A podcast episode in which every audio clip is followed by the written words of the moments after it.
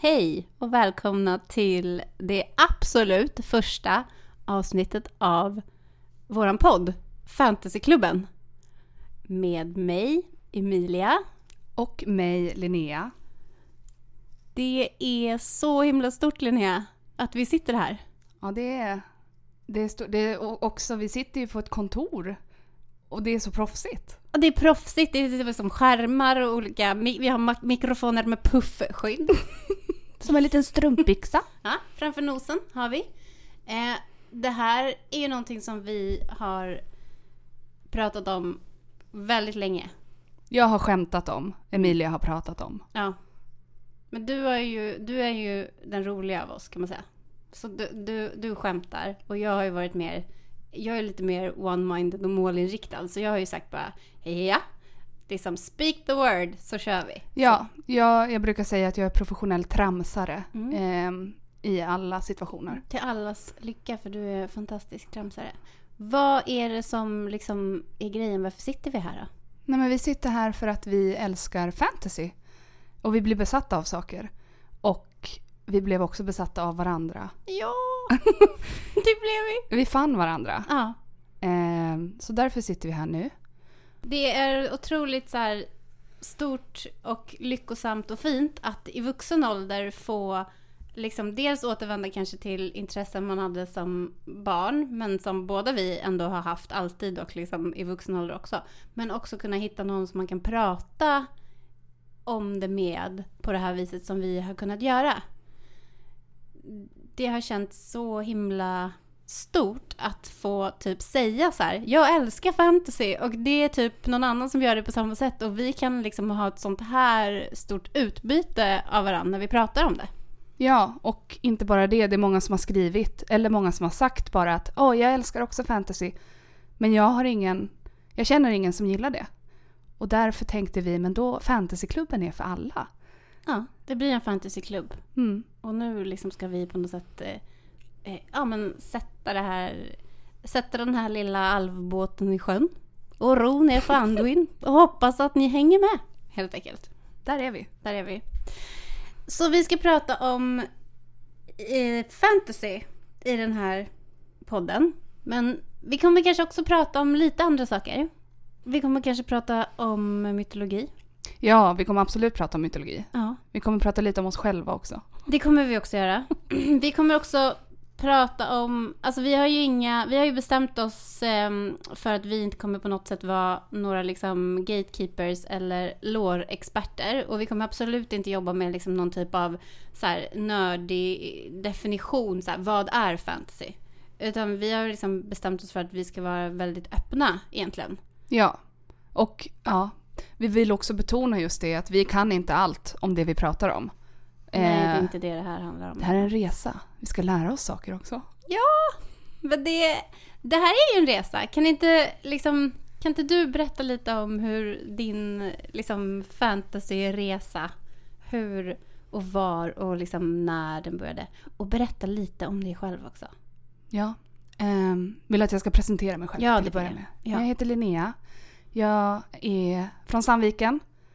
Större delen av min barndom eh, tillbringade i Nej, Sandviken. nej, du måste också berätta den här sjuka detaljen. Det finns en sjuk detalj Ja. också i det här som är nästan för bisarr för att vara sann. Ja, det är det. Emilia Mm. grät när vi pratade om det här Ja. en gång. Nej, men jag, jag föddes i Venezuela. Ehm, Min pappa är från Venezuela. ja, och det var för att min pappa eh, flyttade dit med jobbet. Så jag föddes där. Och det var ju ett helt otroligt sammanträffande. Linnea är alltså född i Caracas där min familj bor och har bott alltid. Ja, så det är rätt sjukt. Sen bodde vi i Tyskland en sväng, men jag säger att jag är från Sandviken. Mm. Ehm, men min mamma är också från Norrbotten och jag vill gärna också trycka på det, att Mm. jag känner mig hemma där. Mm. Jag vill bara säga det. Mm. Representera Norrbotten. Lite norrbottnisk aura har du ju. Ja, det Mm. kanske. Men, eh, nej men fantasy då? Alltså jag, jag har väl alltid gillat magi. Jag ville gärna tro på magi när jag var liten.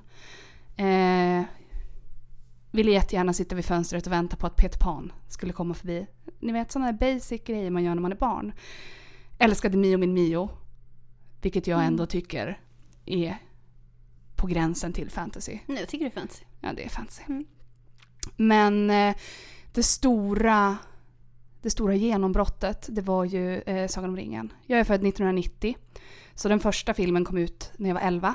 Eh, och då såg jag den på bio och var så här, okej. Okay. Men den andra, Sagan om de två tornen, det är december 2002. Jag är 12 år gammal, har varit det i typ två månader. Jag är med mina föräldrar på bio. Och ni vet i början när Aragorn, Legolas och Gimli springer och jagar Urukais för att rädda Mary och Pippin. Då fick man se någon sorts inzoomning på Legolas. Och min 12-åriga lilla kropp reflexmässigt lutade sig närmre bioduken. För att jag blev kär i honom. Och sen dess har jag varit besatt av Sagan om ringen. Firar 20 år i år. Alltså jag har tårar i ögonen nu. men, ja, men det, är liksom, alltså det var då att jag blev kär i en alv som utlöste allt det här. Mm. Så sen var det... Som man ju blir. Eller ja, liksom som man ju var. Som man blir ja. och som man var. Och en viktig del, det här med, vi pratade, du nämnde tidigare att man, det är härligt att träffa någon i vuxen ålder. Mm. Eh, som älskar fantasy. Och det har jag gjort i hela mitt liv. För att en av mina, ja, men min första fantasy-bästis, Elvira. Vi hade dansuppvisning alla barn satt och spelade kort med hennes kortlek i låsen på Folkets hus i Sandviken. Och det var hennes kortlek och jag tror att det var Bilbo på baksidan. Så efteråt sa jag Gillar du Sagan om ringen? Och hon svarade Mm, gör du det? Jag bara ja. Och sen var vi Det gick inte att skilja oss åt. Gud vad fint. Och då köpte actionfigurer i Valbo köpcentrum. Mm. Sånt som man gör. Mm. Eh, Ja, sen så blev jag ju också, eftersom att jag är född 1990, har jag ju också såklart varit eh, totalt besatt av Harry Potter. Det gick inte, när jag redan var inne på Sagan om ringen-tåget så mm. gick det inte att värja sig för eh, Harry Potter. Mm. Jag köade till sista boken. Utanför science fiction-bokhandeln. Ja, min, pappa, min pappa körde mig och mina kompisar till Stockholm. Så köade vi. Det var en otrolig upplevelse. Mm. Eh, kan ni tänka er alltså, det är så mycket folk. Boken har släppts, folk väntar på att köpa den. Så kommer det ut en kille och han höjer boken över sitt huvud. Och så springer han förbi kön och alla skriker. Nej men det är så bisarrt. Alltså, rys. Det, ja, det är inte så ofta det är inte så ofta man samlas och skriker om fantasy men eh, det, det händer. Eh. Men jag blir liksom lite avundsjuk på något sätt också för att du är ju um, yngre än mig. Jag ska också berätta snart om min ålder och så vidare. Men att det känns som att du blev... Det, det var liksom i en bra tid som de här grejerna kom. Eh, och att du, du, har varit med om så här mycket fina sådana där moment. Liksom. Ja, just Harry Potter var ju så... Det blev ju så otroligt stort.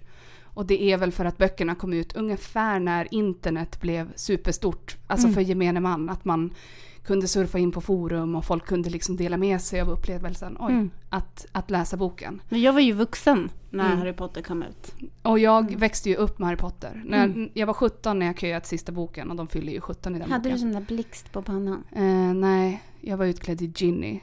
Oh. Weasley när jag köade. Min bästa kompis Louise var utklädd till Luna Lovegood och folk trodde att det var skådisen. Det var väldigt kul. Men jag ska också säga det att jag, det är lite med sorg jag tittar tillbaka på Harry Potter. Jag älskar det fortfarande men mm. jag, jag, um, jag, motsätter mig uttalanden som författaren har gjort de mm. senaste åren. Mm. Det vill jag bara säga. Men det tycker jag ändå är också en sak som vi förhoppningsvis, eller liksom kan, kan återkomma till i fantasyklubben i stort. Att så här, det finns ju extremt mycket problem med fantasyvärlden.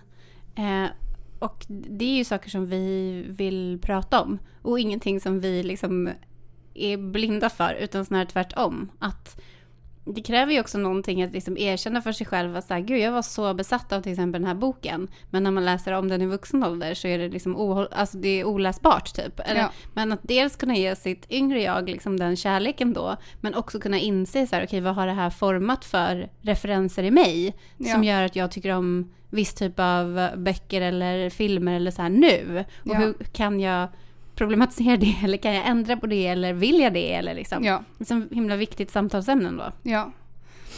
och sen, jag har ju gjort jättemycket för att jag älskar eh, olika ja, men fantasyvärldar och så. Jag, från att jag var 12-13 år så drömde jag om att resa till Nya Zeeland. Och det gjorde jag ju för precis 10 år sedan. Otroligt. Alltså. Jag åkte till Chicago en gång ensam och gick på världens största Harry Potter-konvent. Ehm, jag har varit på mycket konvent i Sverige också. Hade otroligt mycket liksom Harry Potter-kompisar Ja. när jag var Alltså jag var ju vuxen. Jag var ju, jag var ju 17 då när jag träffade dem men vi var ju 18-19 när vi Mm. Hängde och älskade det här så mycket tillsammans. Så vuxen och vuxen, du var myndig men var Ja, ju ja, verkligen vuxen. Ja. Ja, ja.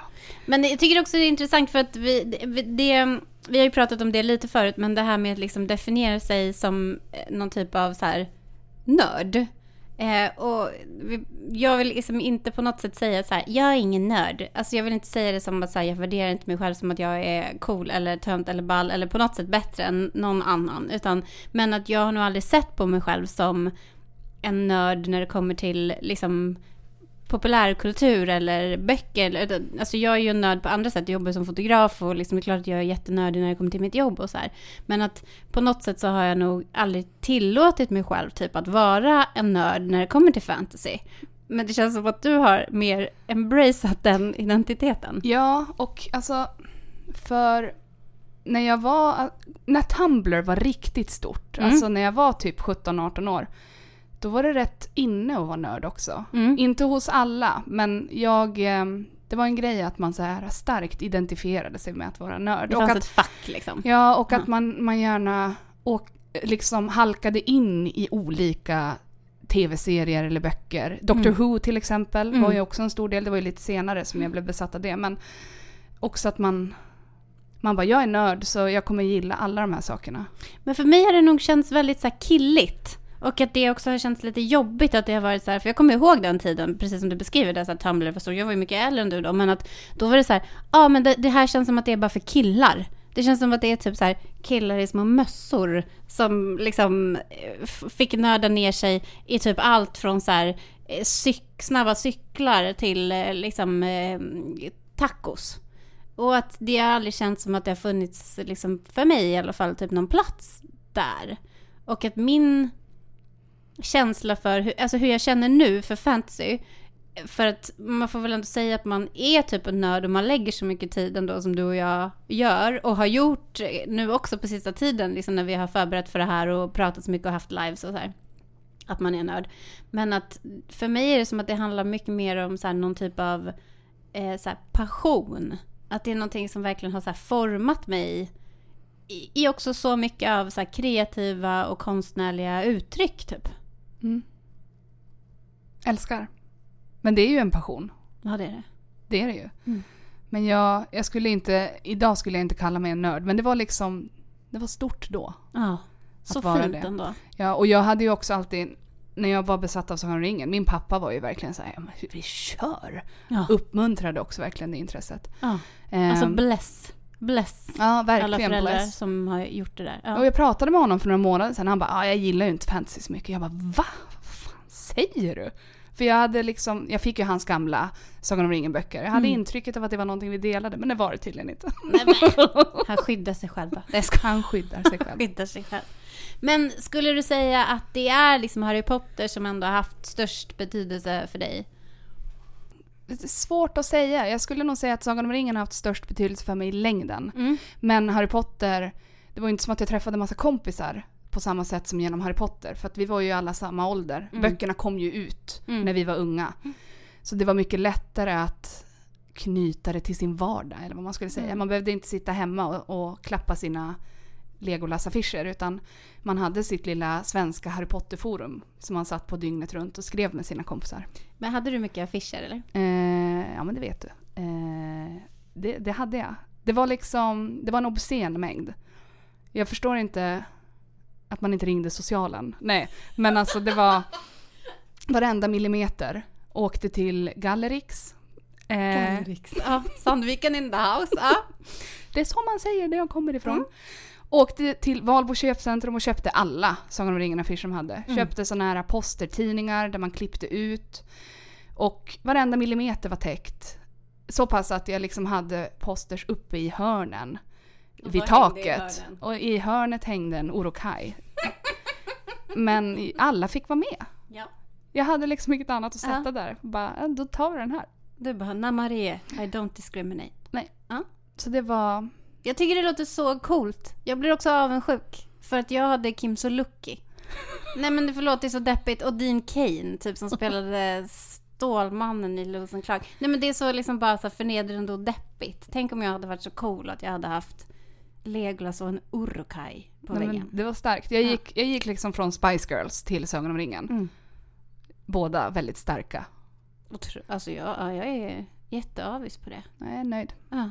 Men hur känner du liksom nu då? I, liksom, hur, hur är din liksom relation till fantasy just nu, idag? Eh, just nu idag, alltså typ förra året, ni vet den här klassiska man säger att jag var en bokslukare när jag var liten. Mm. Men jag läser inte längre. Så förra året bestämde jag att nu ska jag bara läsa böcker som jag vill läsa. Och det är bara fantasyböcker. Mm. Relate. Ja. Jag eh, hade det körigt eh, på universitetet i våras. Hade ett grupparbete som gav mig alltså ångestpåslag. Mm. Och då tänkte jag, jag hade före mars i år hade jag aldrig sett alla säsonger av Game of Thrones. För att Alltså LOL att du inte hade gjort det. Mm, Ja. Men det finns en anledning.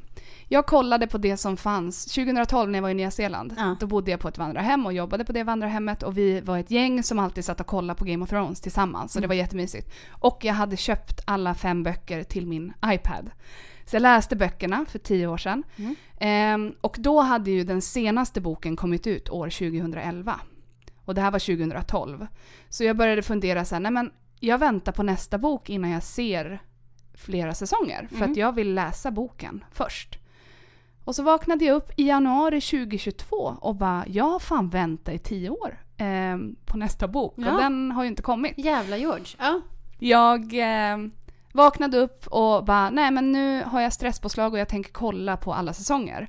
Så från en lördag till en torsdag såg jag exakt alla avsnitt. Det var också otroligt att följa det här på avstånd kan jag säga. För det var liksom en devouring av GOT som Ja. var sinnessjuk. Och det här, många personer förstår mig men många kan verkligen inte relatera till den här besattheten som tar över mig. Så jag såg alla säsonger från en lördag till en torsdag och sen dess har jag ju sett serien fem och en halv gånger i år. För det är så jag, eh, det är så jag funkar. Eh, det gör mig glad så jag gör det. Folk bara, hur har du tid? Men det blir ju också att så här, jag lagar mat och det står på. Ja. Ehm, och så vänder jag mig om när det är någonting viktigt och så Ja. säger jag replikerna med dem typ. Eh, och sen fortsätter jag laga mat. Nej men nivån är. Men Mm. så jag är ju väldigt inne i Westeros och nu, ja. eh, George R. R. Martins Mm. värld just nu. Mm. Den är ju också, framförallt Game of Thrones är ju som tidigare diskuterat det kan vara problematiskt. Mm. Den är ju väldigt problematisk på många sätt. Mm. Men eh, jag är där. Alltså den, den, böckerna är ju problematiska på sitt sätt men HBO valde ju också ett ganska problematiskt tillvägagångssätt på något Mm. vis. Som man också kan prata om.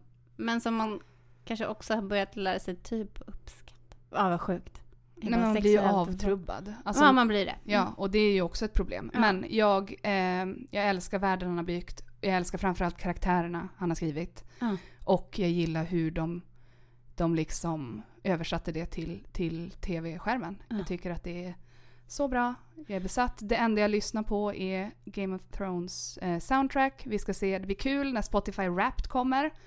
Vilken som är min topplåt. Jag, Ja. jag säger nu, jag gissar att det är The Night King från ehm, sista säsongen. Mm.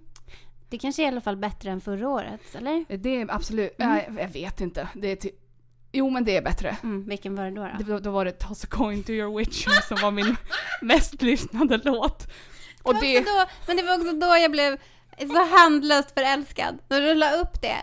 Alltså när du la upp, men det, alltså var det bara ett år sedan? Det var två år sedan. nej det var förra, nej det var två år i rad till Det och med! var, det var två år. Nej men alltså det var så bjussigt. För det, ja, men det måste ha varit första året du la upp det för att det var precis när vi hade liksom börjat med vår trevande vänskap typ. Och då la du upp att Toss a coin to witcher var din mest spelade låt.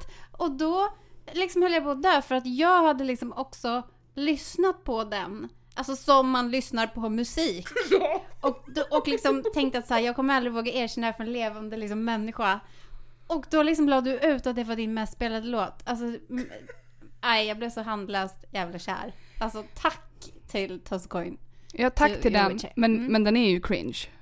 Ja men snälla. liksom. Men eh, Det, det är så cringe så att... Ja. ja. ja, vad ska man göra? Vad ska man göra? Nu medan vi spelar in det här så är det ju också en vecka kvar tills House of the Dragon har säsongsavslutning. Så det är ju mycket Westeros för oss generellt. Ja, och också framförallt för att den serien är så bra. Ja. Men vi kommer prata om, om den längre fram. Alltså vi kommer göra någon typ av sammanfattning och prata om den längre fram. Ja. Så vi bör, ska inte gå in så jättedjupt på det nu. Men det som är fint med det här är ju att vi numera är besatta ihop Ja, av massa saker. kan ringa varandra, skriva S- till varandra, Sms och varandra, ringa varandra. Mm, Ja. Ha ett gemensamt Instagramkonto och så vidare. OSV. Vidare. Men det känns eh, roligt liksom också att eh, få prata med dig om de här grejerna för att vi är inte riktigt samma, samma generation. Säger man det? Alltså jag är ju född 82. Mm. Jag är ju 40 plus. Un- unna. Ja, otroligt. Eh, jag fyllde ju 40 i sommar va? Eh, och eh, för mig började det ju... Eller känner du dig färdig med din resa? För nu liksom kastar jag mig in här. Ja, jag tror det. Mm. Det var, det var det viktigaste i alla fall. Det finns mycket mera pinsamma saker jag kan berätta om mig själv. Kanske gör det någon gång. Eh, Finns det för en, en säsong av podd? eh, är ja, det tillräckligt med material? absolut. Då kan vi liksom pytsa ut det under Ja. tiden här. Nej men min resa, eh, den började, det känns som att den började liksom i en annan tid. Alltså internet fanns ju inte så, till att börja med.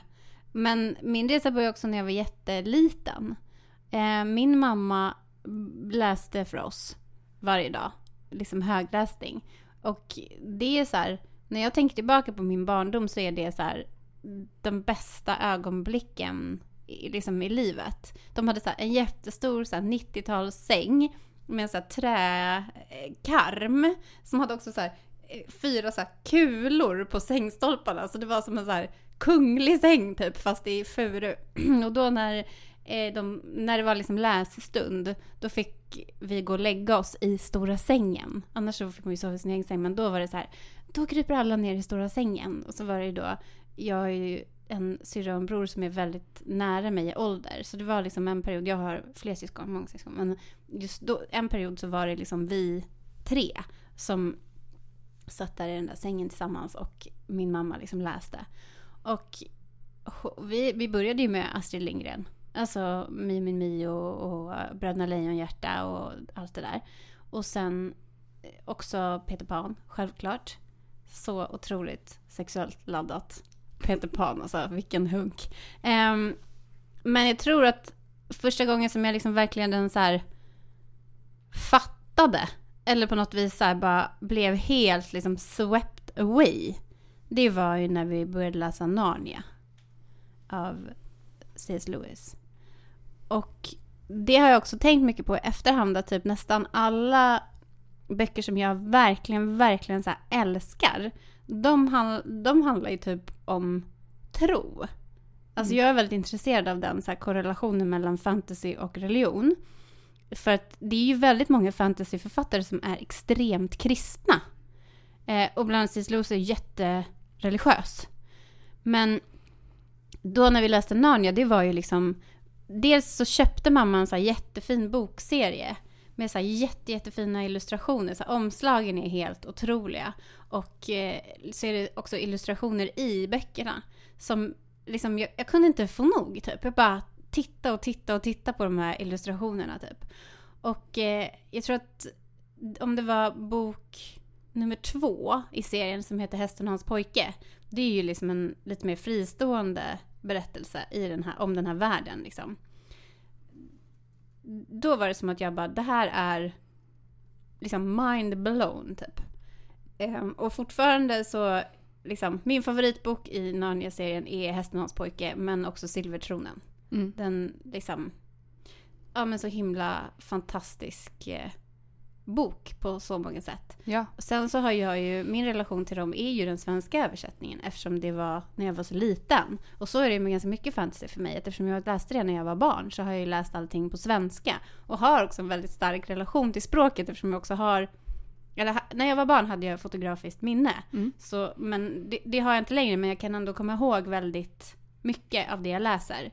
Men det är ju nästan som att liksom alla meningar har ju på något sätt så här rotat sig in i min hjärna typ och bara blivit en del av liksom hur jag uttrycker mig och skriver, alltså hur jag själv skriver nu och liksom. Älskar, jag älskar också att du nämner religion, för det är ju väldigt intressant. Och jag tycker att det är så kul, jag läste någon gång, det här kan man fact-checka mig på, men Mm. att det är så roligt att C.S. Lewis, Tolkien var så goda vänner. Mm. Och att Tolkien tyckte att det var så töntigt Mm. att C.S. Lewis bara, men Aslan är gud. Ja, Och Tolkien bara, så där kan du inte göra det, det Nej. töntigaste jag har hört. ja. Tycker jag är väldigt kul. Nej, men jag bara fick en kommentar häromdagen från min syrra då att Tolkien tyckte att det var så förskräckligt med just religion i fantasy. Mm. Men när man läser Tolkien så, och också, det har jag förstått att det ändå är väldigt, eh, vad ska säga, vedertaget, att här- en av hans största liksom, litterära inspirationer var i Bibeln. Ja, Alltså det är så extremt, liksom, påminner så mycket. Och han var ju själv också väldigt djupt religiös. troende Ja, katolik. exakt. Ja. Så att eh, det är svårt att, att separera lite vad han menar där. Men det kanske vi kan gå in på lite längre fram. Typ. ja. Men sen så hände det ju någonting då när jag blev tonåring. Det, det väl kanske då man börjar med den här besatthetsgrejen. Jag vet Mm. inte. Men det som hände då var att det kom ut en bokserie som heter Sagan om Belgarion. Mm. Också då på svenska. Alltså jag har ju läst allt det här på svenska. Mm. Så det, det finns säkert, man säger säkert något annat. Men jag säger Sagan om Belgarion. Och den är skriven av en amerikan som heter David Eddings. Det har också visat sig i efterhand att den är skriven av honom och hans fru. Så numera, de senare böckerna som han skrivit, de är, står det David och Lee Eddings på dem. Bra. Eh, också en väldigt kristen person. Mm. Eh, men de böckerna började jag liksom läsa. Och då, min lillebror är ju ett år yngre än mig. Och då var det så jag och min lillebror och min mamma, vi började liksom läsa de här böckerna samtidigt. Jag tror kanske det var min lillebror som lånade från biblioteket, började läsa och sen plockade jag upp den och liksom läste ett kapitel och sen bara vart helt liksom, försvann in i det där bara. Men då var det liksom mamma läste, på kvällarna när vi hade liksom gått och lagt oss, då läste liksom mamma i boken. Så när man gick upp på morgonen fick man liksom leta efter, vad fan är bokjäveln liksom? För då hade hon legat och liksom så här, och hon hade lagt typ bokmärket på så här fel plats och liksom. Så hon läste, jag läste och min bror Viktor då, vi läste liksom samtidigt. Och då var det ju också att böckerna, ja men som med George R. R. Martin som du beskrev, att- att de var inte färdiga. Alltså det var så här en bok och sen fick man vänta ett år på nästa bok. Eller ett och ett halvt liksom. Och vi bara terroriserade bibliotekarierna på Brommaplans bibliotek och var så här, när kommer den in, när kommer den in? Och så här, vi beställde, vi stod i kö och så här, vem som var först och liksom, vem som skulle få läsa den först och så här. Ja, men och det där, jag vill bara lägga in då om mig själv. Det där var, tyckte jag var underbart med Harry Potter. Mm. Alltså det var ju terror att vänta. Mm. Men det var också... Man, det var ju någonting man såg så mycket fram emot. Och för min del, du pratade ju om att du läste på svenska. När, när man väntade på Harry Potter-böckerna då fick man ju vänta ännu längre för att översättningen, ja. läsa den svenska. Mm. Så att jag skulle nog säga att min kärlek för Harry Potter-böckerna påskyndade min utveckling i det engelska språket. Mm. För att jag liksom bara, nej men nu läser vi på engelska. Ja men så var det för oss också tror jag. Jag minns Ja. det att vi till slut började läsa liksom, för att den här Sagan om Bulgarien har också en efterföljande serie som heter Sagan om Mallorea. Och den läste jag på engelska. The Malloreon tror jag den heter på engelska. För att just jag orkade inte vänta så länge på, på att den skulle komma liksom. Eh, men det som hände med Sagan om Bulgarien var väl att dels att jag läste den i en väldigt så här formativ tid typ. Och dels att man är så här pirrig, man är 13 år och liksom, ja men man är typ sexually charged. Nej, men det, det var, och att det var så romantiskt. Alltså att jag, det var så himla romantiskt. Det Ja. handlar om den här unga eh, pojken liksom och hans äventyr och så här. Och sen så har han ju då ett så här love interest som han till slut gifter sig med och hon är liksom eh, lite svår men ändå eh, liksom inb- alltså, och, och allt, alltså det, det, det som formade så mycket i mig så här, vad romantik och, och liksom kärlek och allting är typ. Och det, det tror jag ändå många kan känna igen sig i. Men sen och när jag återvänt till det där som vuxen för att jag har läst om Mm. den serien. Jag har också, när det var covid, precis innan vi träffades, då lyssnade jag om den på ljudbok. Också för andra gången i vuxen ålder lyssnade jag om den på ljudbok. Det är goda liksom 800 timmar. Eh, Rimligt. Det är ju 14 böcker. Det är som man kan. rimligt. Ja, det tar så jävla lång tid. Men det lyssnade jag om. Eh, det var helt ehm, eh, olyssningsbart nästan. Alltså det är fruktansvärt dåligt. Eh, och, och det är så, kvinnosynen är så skev. Det är liksom, ska säga liksom uppenbara rasistiska anspelningar och, och liksom, och ändå på något sätt så är det ju som att det sitter så långt in i en liksom, så att man ändå bara så här hittar saker som man bara, nej men det här är, alltså, eller typ hur det får en att känna sig Ja, är på något sätt ändå bra. Alltså man, ja, nej, jag vet inte. jag vet exakt vad du menar. Ja. Just eftersom att du pratar om man läser under de här åren när man formas väldigt mycket som människa. Så det är klart att det aldrig kommer lämna en, det man har läst. Man får också tänka att liksom, jag är uppväxt under 90-talet. Alltså det var liksom en så här gravt sexistisk tid och det fanns ju liksom väldigt lite diskurs. Alltså det, det kom ju sen när jag blev äldre. Liksom. Men, men just i den åldern, liksom mellan så här 12, 13, 14. Det var inte, jag var ju verkligen ingen riot girl eller hade någon liksom så punkiga inslag i mitt liv. Så det var ju ingen som liksom förklarade för mig att så här, det här är liksom sexistiskt, och rasistiskt och typ ofeministiskt och problematiskt. Liksom. Mm. Utan, och eh, så här, jag tycker ändå på något sätt att det var så fint av min mamma att hon ändå var med i det där. Eh, att liksom, det är ändå fint att som förälder så delta i, eller liksom hålla reda på vad ens barn tycker om. Även om hon kanske inte höll med eller om det eller så här, så var det ändå liksom att hon ändå var där och så här, hade lite koll typ. Ja, och det där påminner mig om mig och min mamma. Min mamma har väl aldrig, alltså jag tyckte ju om Sagan om ringen så otroligt mycket och hon Mm. var så här, jag kan inte titta på de här filmerna för att orkerna är så fula och Mm. läskiga. Men jag bara, snälla kan du bara försöka? Och så tittade vi på dem och så såg hon Sam Gamgee och sa, Mm. ja men jag kan också älska dem. Åh.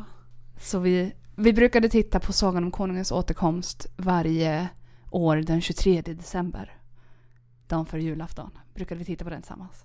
Alltså det här betyder så typ mycket för mig att prata om det på det här viset för att ja, men, jag vill fan ge en fet jävla shout-out till alla mammor som typ introducerar de här typen av värden till sina barn. För farsorna får så sjukt mycket cred jämt. Men alltså mammor, det finns typ inget finare än mammor som gör det där liksom. Nej men som du också gör, alltså din son har ju ritat en balrog. Och jag minns att du och jag pratade om Zelda Breath of the Wild för jättelänge sedan. Ja. Och jag var lite så här, ja men din son kanske är lite för liten, Mm. men man kan ju testa. Mm. Och i måndags var jag hemma hos Emilia och fick spela Zelda med honom. Och Mm. det var en otrolig stund. Mm. Så även, ja, shoutout till alla mammor, inklusive dig. Ja men alltså tack. Jag känner ändå att det är en sån himla fin grej som har kommit in i min och min sons relation. Han är ju fem och ett halvt. Och i somras så började jag, på en skogspromenad som vi gick på, så började jag bara så här, jag frågade honom bara så här, vet du vad alver är? Och så började vi liksom prata och så började jag liksom förklara så här, ja men de bor i skogen, de har kanske speciell relation till naturen, de är, har jättebra syn, jättebra hörsel. Så här, om de är här i skogen då ser de oss nu, de har sett oss för länge sedan. Liksom börja berätta om dem och deras språk och deras relation till naturen och så här. Och sen så varje gång vi var ute i skogen i somras, vilket har varit supermycket eftersom vi har en liksom, labrador som behöver ändras med motion typ, så har vi varit väldigt, väldigt mycket i skogen. Så säger han alltid så här, mamma kan du berätta om Sagan om ringen? Så jag har ju liksom berättat hela Sagan om ringen, hela berättelsen bara med with my own words då. Men också och hela Bilbo för honom. Och han vill ju bara höra mer och mer och mer och han frågar så mycket liksom hur ser en balrog ut? Kan den prata? Kan den gå? Vad händer med piskan? Han har också lärt sig säga run you fools. Yes. Nej men alltså. Men och det där är så ljuvligt. Och nu påmindes jag, får jag berätta en till Ja. grej om mig själv? Jag har ju inga barn, så att det är ju inte samma sak. Men eh, jag hade, en av mina bästa kompisar var min granne eh, Isabelle när jag växte upp. Och hon var inte så intresserad av till exempel Harry Potter. Men hon ville väl, väldigt gärna veta vad som hände i den sista boken. Mm. Så vi satt i hennes trädgård och så berättade jag hela sjunde Harry Potter för henne. Underbart när man kan dela det sådär. Mm. Eller när jag var Jag och min bästa kompis Louise var i London, det var också jättelänge sedan. Och hon ville alltid att jag skulle berätta någonting när vi skulle sova. Mm. Så jag låg där och berättade alla tre Hunger Games-böcker. Gud vad fint! Ja, Ja. berätta en liten saga liksom. Ja men det är, är liksom, jag hoppas, för att det har betytt så otroligt mycket för mig, det min mamma gjorde för mig, liksom att hon förde in den här, för det som hände sen, alltså det ska jag också berätta, att efter att vi läste Narnia, nu blev det lite tillbakahopp här, liksom, så innan eh, Sagan om Bulgarien, men efter Narnia, så plockar ju min mamma fram Bilbo Ja. och läser Bilbo. Och det är också så oerhört att hon gör det. Ja. Och att jag minns liksom vartenda ord. Alltså jag minns, jag minns hur boken såg ut, hur den kändes när man tog på den. Det var ganska så sliten, lite så här liten och ganska ja, men, tunn version med jättesmå bokstäver och några liksom små eh, illustrationer i och så här. Alltså det var så himla stort. Ja. Och så sa hon också då så här, vi ska läsa Sagan om ringen men det får vi vänta med tills ni blir lite äldre. Så det gjorde jag ju sen på egen hand när jag blev liksom större. Men efter Sagan om Bulgarien så var det ju bara som, för det var ju också det när man skulle vänta så här länge på varje bok. Då stod man ju där på biblioteket och frågade, men har du någonting annat? Ja. Liksom, som, som jag kan läsa under tiden mellan liksom. ja. Så efter Sagan om, eller efter Sagan om Bulgarien så var det ju liksom, ja men, ja men typ alla liksom stora fantasy-serier som släpptes under den här tiden, liksom, ja men mitten till slutet av 90-talet. Ja men, Shanaras ättlingar har jag liksom njutit av. Och tro, jag tyckte de var så sjukt bra och så spännande. Också att det varit så mycket så här, de här illustrationerna till alla de här omslagen och liksom allt det där minns jag så himla väl. Eh, Catherine Kerr, Silverdolken. Alltså, åh, jag älskade den liksom. Bara kunde inte få nog av det liksom. Ja, men det som, det var så, um, det tog ju massa tid tänker jag att läsa så här mycket. Ja. Men det, det var inte så himla mycket annat. Alltså det, det var inte så här en jättestor fantasy-tv-serie typ.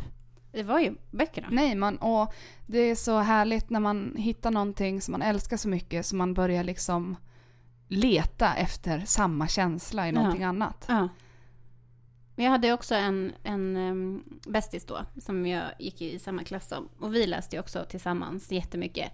Eh, och det var också en ganska lång period när vi var typ kanske lite äldre, alltså säg så här 14-15, som vi läste en jävla massa fantasy, som också var så jävla snuskig.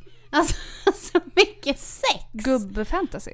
Nej, alltså ehm, vi läste till exempel en serie som heter Paxenarion. Mm. Den är skriven av Elizabeth Moon. Mm. Men nu när du säger gubbfantasy, ja, det är, alltså, Ja. det är klart att det är gubbfantasy, Vi- även om den är skriven av en kvinnlig Ja, men vi, vi kallar ju snuskig fantasy för gubbfantasy. Ja. Mm. ja. men jag ska fan ge ett jävla fett shout-out till min bästis då, Leni, som eh, liksom vi gick igenom det här tillsammans. Och vi läste en bok som hette, serien heter något annat, men huvudkaraktären hette Aurian. Och det här berättade jag för dig tror jag häromdagen.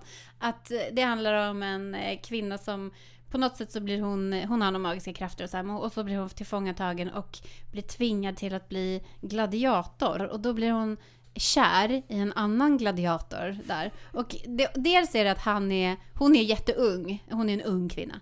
Eh, och han är liksom en äldre man. Alltså typ så här, jag får någon bild av att han typ var så här i 60-årsåldern. Eller, liksom, eller så är det typ att han var 40. Alltså han är som jag. Han är, men han var en äldre man. Alltså okej, han var 40. Men han var så här grov och lite gråhårig och så här. Mm, och de då ska ju slåss såklart. På något sätt blir de ju liksom så pytsade mot varandra. Liksom, och, ska, så här. och sen så gör de det och så ja, underhållningen och de blir belönade med något och så här. Och så slutar det med då att när arenan är tom, alltså de slåss i någon sån här sandpit, liksom väldigt så här eh, Star Wars-aktigt. Då har de det är liksom en, eh, ja det är en sån grafisk sex-scen på, mitt i den här sandarenan, mitt i arenan där. Perfekt. Liksom, bara, tjoff. och det var så himla så här, grafiskt beskrivet också, så här, hur det kändes att knulla i sand. det var liksom sandigt i snippan så att säga. Och det var med i boken. Och jag minns det här så jävla tydligt. Och att liksom vi tog oss igenom det här då tillsammans Leni. Och liksom det, ja klart att det har påverkat en. Det får man ändå säga att det har gjort. Åh gud, man undrar vad jag ska... Ja. Freudianskt på något vis. Starkt. Starkt. Mm. Eh, men sen så har jag ändå fortsatt att eh, läsa fantasy i vuxen ålder. Fast jag ha, hade en lång paus mellan kanske att jag var 20 och 30. Så när jag blev 30 så började jag liksom igen. Dels att jag läste om lite böcker och dels att jag läste lite nytt. Mm. Men egentligen så blommade väl typ intresset upp på riktigt igen när det började produceras så himla mycket tv-serier. Ja. För ett par år sedan. Mm. Eller ja, Game of Thrones, det är många, många år sedan nu. Ja. Men det var väl egentligen då som liksom... Jag bestämde mig också för att läsa GOT när första säsongen hade kommit ut. Mm. Ehm, så jag läste också de böckerna som fanns Ja. ute då och så här. Men sen så... um, Ja, men jag hade ju inte heller någon tv när jag var barn. Mm. Så jag är ju uppväxt i liksom Waldorf-familj och då har man en liksom föreställning om att barn inte ska titta på tv innan de är 12. Mm. Så det här är ju en ganska stark grej. Men en av de absolut första gångerna som jag fick kolla på tv Ja. och fick kolla på film så fick jag se Star Wars. Wow. Ja, alltså tre, tredje filmen då, alltså första filmen, men tredje filmen i var en av de första, det är ju garanterat den första långfilmen som jag såg på tv någonsin liksom. Mm. Alltså fatta hur starkt det var. Jag kan inte ens Nej föreställa men alltså mig. mind blown Mm. liksom. Eh, han står där på och liksom tittar på the moons of Endor typ med de här två, alltså så här, det, det, men det är liksom, alltså Mark Hamills lilla babyface Ja. i den här liksom skymning, alltså jag var, jag var så kär i Mark Hamill så att det var liksom, alltså jag, jag tyckte allt var så fantastiskt, liksom precis som Leias frisyr och liksom. Så jag är ju också väldigt svag, och jag kallar ju Star Wars för fantasy. Folk blir sura på mig när jag gör det. Men det är någon typ av sci-fi fantasy tycker jag. För att den har också de här kvaliteterna av att vara väldigt episk saga. Mm. Och det är inte så dystopiskt riktigt som all annan sci-fi. Det är nu vi blir cancellade av alla sci-fi gatekeepers i hela världen. Men Fantasyklubben får man känna hur man vill. mm, jag känner så. Ja. Jag känner starkt. Inte hur man vill, men, Nej, men man ändå- får säga att Star Wars är fantasy. Men är inte Star Wars fantasy? Alltså tänk, evokerna, är inte det ändå fantasy? Alltså en liten kan... nallebjörn som liksom slåss med ett spjut i en, Men- på en sån här djungelplanet. Det kan inte vara, det är inte Men bara Det är sci-fi. ett litet fantasyinslag, men jag Ja. kallar det för sci-fi. Ja. Tror jag. Jag tror att jag kommer, historien kommer utvisa att jag har rätt. Tror jag. jag kommer gå, dra det längsta strået i den här. Ja, nej men det var ju liksom mind blown. Och efter det så har jag liksom på något sätt jag föredragit att få liksom my mind blown när det kommer till att konsumera böcker och film och tv-serier. Jag tycker liksom det är, det är jättebra för andra att titta på serier där de liksom händer inte så mycket eller pratar så här. Men jag gillar när det är liksom episkt. Ja, Mm. jag med. Vi skrek ju tillsammans när vi såg Dune till exempel. Det var otroligt. underbart. Mm, det var otroligt. För det var ju också typ någon, alltså vi gick ju och såg Dune tillsammans. Mm. Och nu tänker jag att vi ska liksom komma till det. Hur vi, Ja. hur vi sitter här idag. Ja. Ja. Nej men det, jag följde dig på Instagram ett tag. Tror jag. Och så började jag, jag vet inte. Jag vet inte ens hur det gick till. Jag vet inte heller för att det kändes som att du, jag vet att du följde mig Mm. innan jag följde, alltså det, jag vet i alla fall att du följde mig först. Var ett litet fan. Mm, nej, men jag vet inte men för, på något sätt var det i alla fall att jag såg att det är en person som likar och liksom, och sen gick jag ju in och kollade på din profil, som man gör, Mm. och typ dog. För att allt var så otroligt.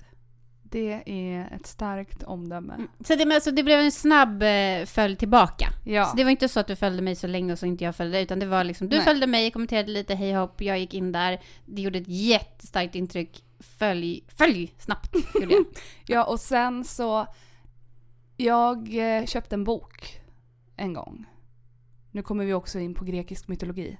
Jag köpte en bok som heter Kirke. Fast det var också innan dess. Ja. Nu ska jag bara säga. För att du har ju erbjudit dig att låna ut en annan bok till mig en gång innan Kirke. Vilken då? Ja, jag minns inte det nu. Men då skrev du så här, om du vill låna den här boken så kan så kom och hämta den typ. Och då skrev jag så här, ja men det kan jag göra. Alltså, Ja. Och så hade vi liksom lite kontakt om någon bok. Ja. Mm. Men det började liksom där. Mm. Men sen Kirke av Madeleine Miller. Mm. Den... Ja, jag vet inte hur det gick till men plötsligt så hade jag den två stycken. En på svenska och en på engelska. Och jag ville hellre läsa den engelska och då tänkte jag jag läste nog boken och så tänkte jag den här boken handlar om Emilia. det var typ det jag tänkte. Att Ja. det var, eller inte att den handlar om dig men att många saker jag läste i den boken tänkte jag jag tänkte på dig när jag Ja. läste den. Så då bad jag om din adress och så skickade jag Kirke. Och så fick du den och du älskade ju den. Ja, för det är ju liksom också så sjukt att du skickade Kirke till mig och det var ju ganska... Jag har ju skrivit en bok. Ja. Det är inte en fantasybok. Utan det är en bok om eh, när min son föddes. Mm. Men den är ju skriven på någon sorts, liksom, det är ju typ essäer och en del poesi och dikt. Alltså, ja. Och när jag läste Kirke, så dels är det ju allt som jag var liksom och är intresserad av när det kommer till mytologi. Jag är jätteinspirerad av mytologi precis som religion. Alltså Mm. jag har tagit in det också jättemycket i när jag skriver själv. Så skriver Mm. jag jättemycket liksom relaterat till mytologiska figurer och ja, men, grekisk mytologi och, och antiken och så här. Och dels så är det ju också att det är en otrolig historia om Kirke. Mm. Som är den här häxan som höll kvar Odysseus på sin ö Mm. i 12 år eller vad det var. Mm. Eh, och nu blir man ju hängd här, men så här får man inte säga. Men jag tänkte när jag läste den så här. Varför har inte jag skrivit den här boken? Nej men det får man säga. Jag sa det väldigt tyst, jag hoppas att inte folk hör. mm. Så får man säga. ja, men den berörde mig jätte- jättemycket. Mm. Så vi, vi liksom bondade över att vi gillade den boken. Och sen en dag så jag hade, okej nu ska jag berätta historien. Jag åkte in till stan, jag hade piercat mina öron och studion var så här kom på återbesök så kollar vi så att det läker som det ska. När som helst. Så jag åkte in, det stod att de hade öppet och så hade de inte öppet. Så jag bara, "Ha, vad ska jag göra nu då? Så var jag jättesur. Men den här studion ligger nära Judits. Heter det Judits? Mm. Judiths second hand. Judits. Ja. Så jag bara, jag går in på den här second hand-butiken för jag har sett att Emilia ofta är där och gillar det så det kanske är kul. Och det var det. Och så hittade jag en lite kläder och jag provade och en av sakerna jag tittade på hade knappar som var, det var typ en sjöstjärna, en snäcka, en sol. Och jag stod i provrummet och så skickade jag en bild till Emilia och skrev “Titta vad fina knappar” för jag tänkte att hon skulle tycka att de var fina. Och så öppnar jag skynket, kliver ut och så står Emilia där. Där Och- stod jag. Min första tanke var, där är Emilia men hon kommer inte veta vem jag är. men eh, hon visste. Och så sa hon, kom vi tar en läsk. Och så gick vi och satte oss på en... försökte bjuda Linnea på kaffe men Linnea dricker inte kaffe. Nej, Så jag skrek vi tar en Cola Zero. ja. Och det gjorde vi. Så det gjorde vi. Vi Mm. satt på en uteservering och så pratade vi. Och då visade det sig ju också att vi har... Venus.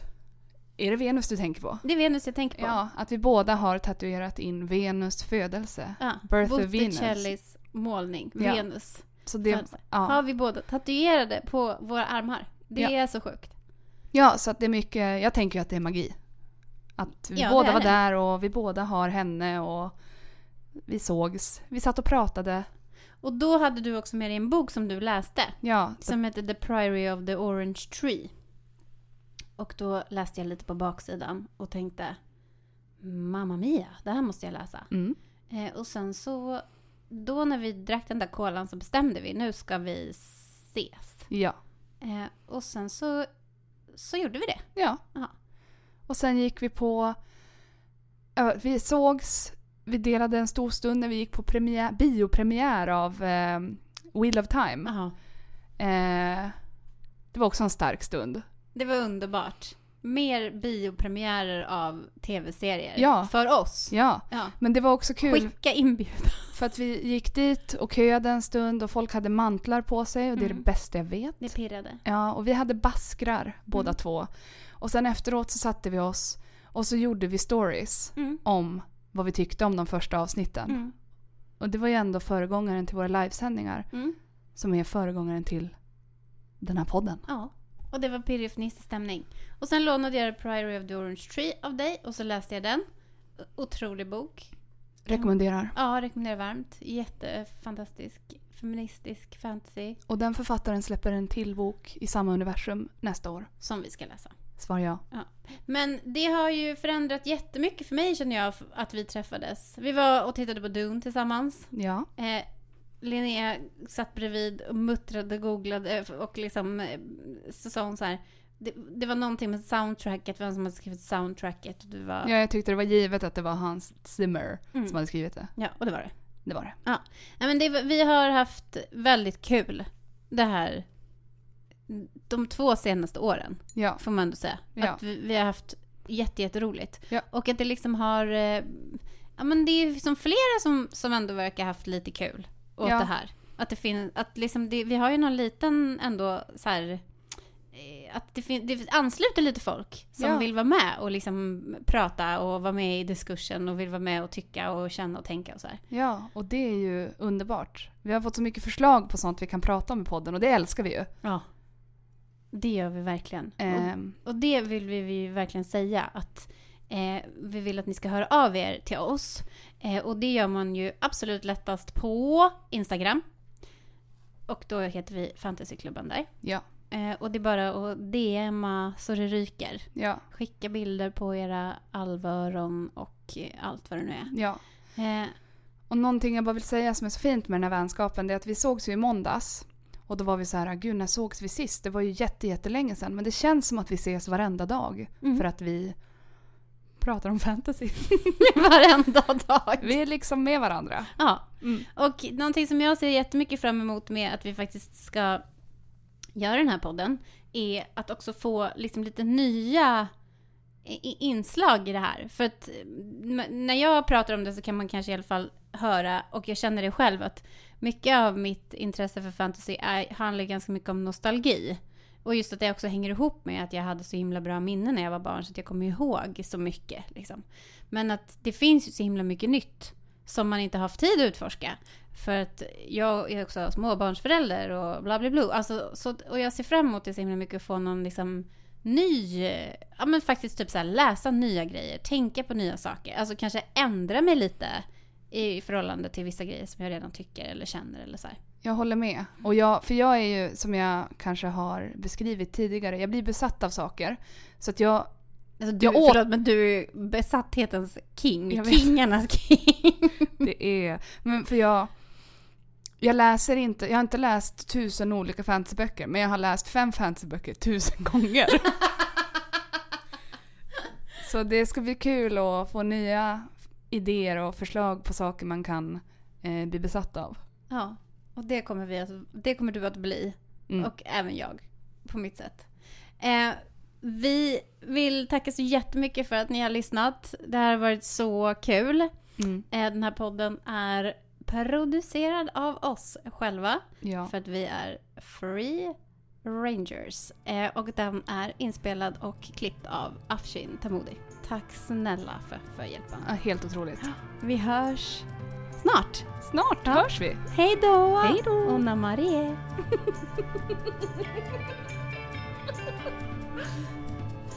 Bra gjort! Det där var jätteroligt. Gud, det var så mycket roligare än jag trodde. Jag trodde att det skulle vara kul. Men så sitter man här och bara... Jag kan prata i fem timmar till.